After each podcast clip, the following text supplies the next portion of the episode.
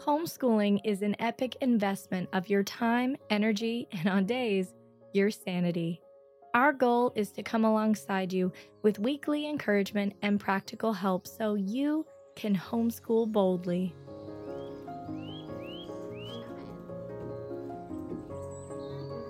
Welcome to Homeschool Boldly, brought to you by Homeschooling Today magazine. I'm Connie Albers, one of the columnists for Homeschooling Today magazine. My articles focus on relationships. Today, let's talk about waiting for God's timing when you've got to deal with an issue between your child and maybe your spouse.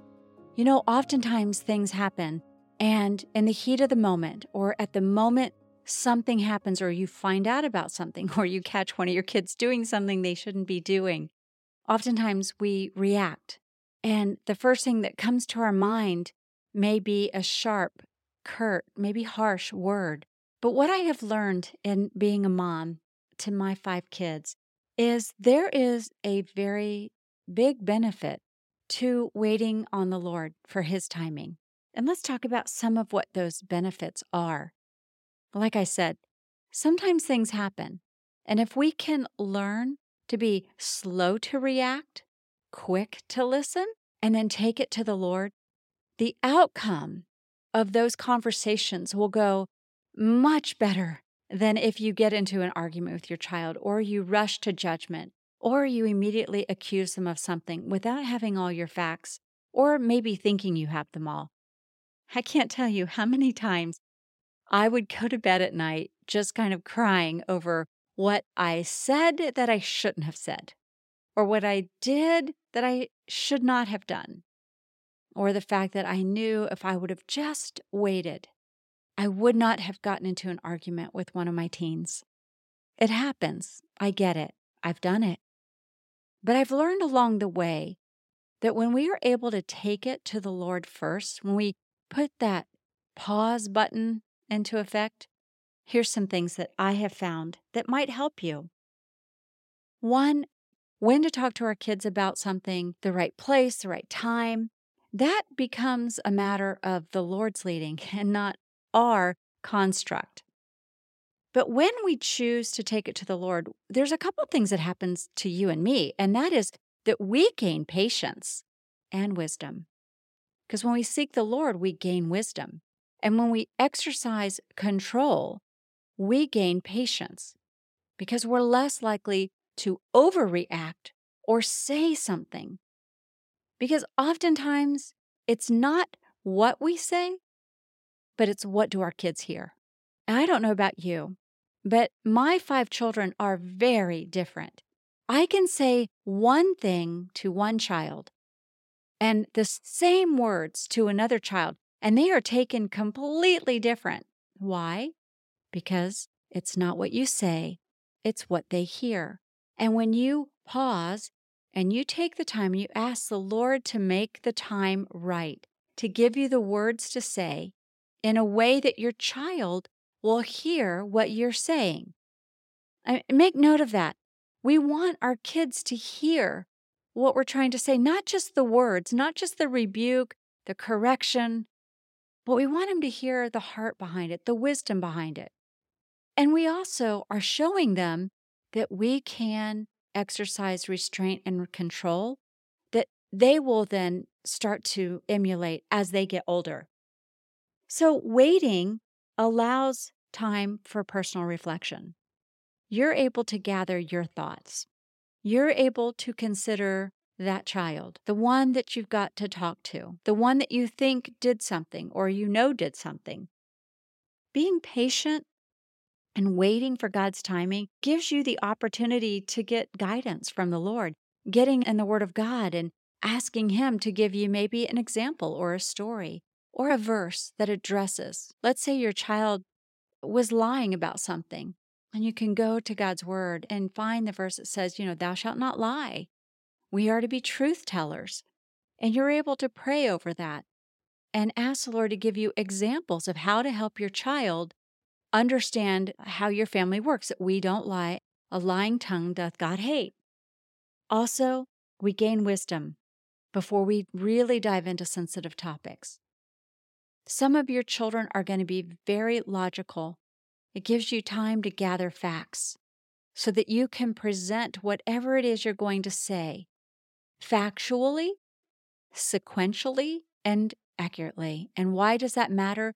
Because when you're talking to a child who deals with facts and figures, if you start speaking to them in feelings and sensitivities, not that they don't feel and not that they're not sensitive, they will fact check you. So if you have one part incorrect, you lose a little bit of the trust and respect. But when you pause, you can get all of your information in order so that you can sit down and have a conversation. And that sensitive child, the one that just by a word can be brought to tears, you're able to temper how you say things so that the words that come out of your mouth land in a tender place of their heart. See, God's timing does something to us internally, but it also teaches our children by watching us. So there's an internal and an external benefit to waiting for God's timing. Now, what we have to understand is that when we wait for the Lord, there's unexpected blessings and experiences. Maybe the right time is just on a walk, or when you're going for a car ride or a bike ride, or you're just sitting having a conversation on the back porch and something uh, is said by your child, and it leads to an opportunity for you to say, Yeah, you know, I was going to talk to you about that. But the mood is right. It's not heated. There's not already walls and defense mechanisms already placed up. See, God knows the heart and mind of all involved. And his timing is perfect because he knows the backstory. He knows the why of what your child did or didn't do, or said or didn't say that you may not know. But when you wait for God's timing, then you're able to trust Him to bring all of it to light. And I used to tell my children, and maybe you do too, I may not know what you do, I may never know all that you do. And I will tell you this as they've gotten older, uh, a lot of times when we're sitting around uh, hanging out as a family, they'll drop little things that they've done that I didn't know about when they were younger. You know, raiding the pantry or, you know, tripping one of their brothers or sisters, or, you know, could have been anything. And now I'm able to laugh, but they're all grown up. I wouldn't have been laughing at that time. But here's what I would tell my kids I may not know. I may not ever know because it's impossible for, for me to know your heart and to see everything that you do. But God knows it all. And God leads me, and God will help me be aware of things that you do that need to be addressed, that we need to talk about. So that is a huge benefit of waiting and trusting the Lord. The other is you're surrendering control. It's not about you getting the last word. It's not about you making sure your kids hear you. It's about you waiting for the right time so that your kids hear the instructions that come out of your mouth. We want our kids' heart not to be guarded against our words, but to be tender. And if they know that we have waited and we have thought and we have prayed about how to say something, when we open our mouth to speak, our kids are going to be more receptive to hear what we have to say even if it's something hard, like I told you not to bring your phone to the bedroom, but I was walking down the hallway and I saw that you had your phone and you were on it and you knew you weren't supposed to be. When we have taken a situation like that and we've prayed about it and we've thought about it and we've we've really asked the Lord to give us a way and the words, our kids are more likely to go, Yeah, mom, I'm really sorry. Then they can give you the backstory. I just, somebody had texted me, one of my BFFs, he had texted me and something was happening and I was trying to give him counsel. And I know I shouldn't have done it, mom. Mm. I am so sorry. It gives them the opportunity to confess whatever it was that they did in going against their instructions.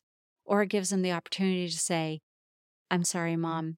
How long are you going to take my phone away? The other thing about waiting and taking it before the Lord is it builds trust and connection.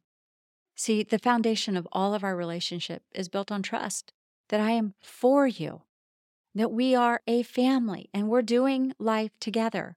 When they know that there is this element of trust and respect and connection, that you're not going to overreact or fly off the handle or get angry and say words that are cutting and hurtful and biting.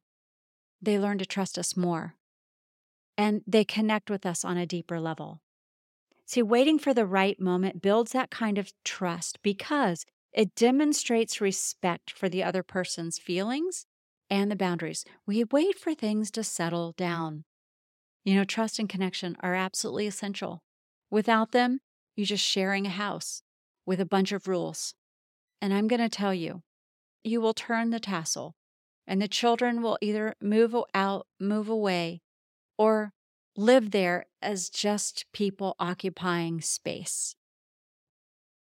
And that is not God's intent for your family. God's intent for your family is for you to enjoy each other and for you to experience the good, the hard, the amazing together for life, not just through their childhood. So don't be afraid of having tough conversations. Don't avoid them. Just wait for the Lord and take the time to reflect and practice the things that I've shared. Now remember, you've got this because God's got you. This podcast is brought to you by Homeschooling Today magazine. Homeschooling Today is a quarterly magazine created by real people with a passion for honesty and encouragement. You won't find articles telling you everything you're not doing. Instead, you'll find homeschooling parents who have walked where you are or are currently on the path and want to help you succeed. We want to invite you to subscribe today and join the growing movement of parents who are setting aside comparisons, taking control of their children's education, choosing courage over fear, letting God lead, and homeschooling boldly. Visit homeschoolingtoday.com to learn more.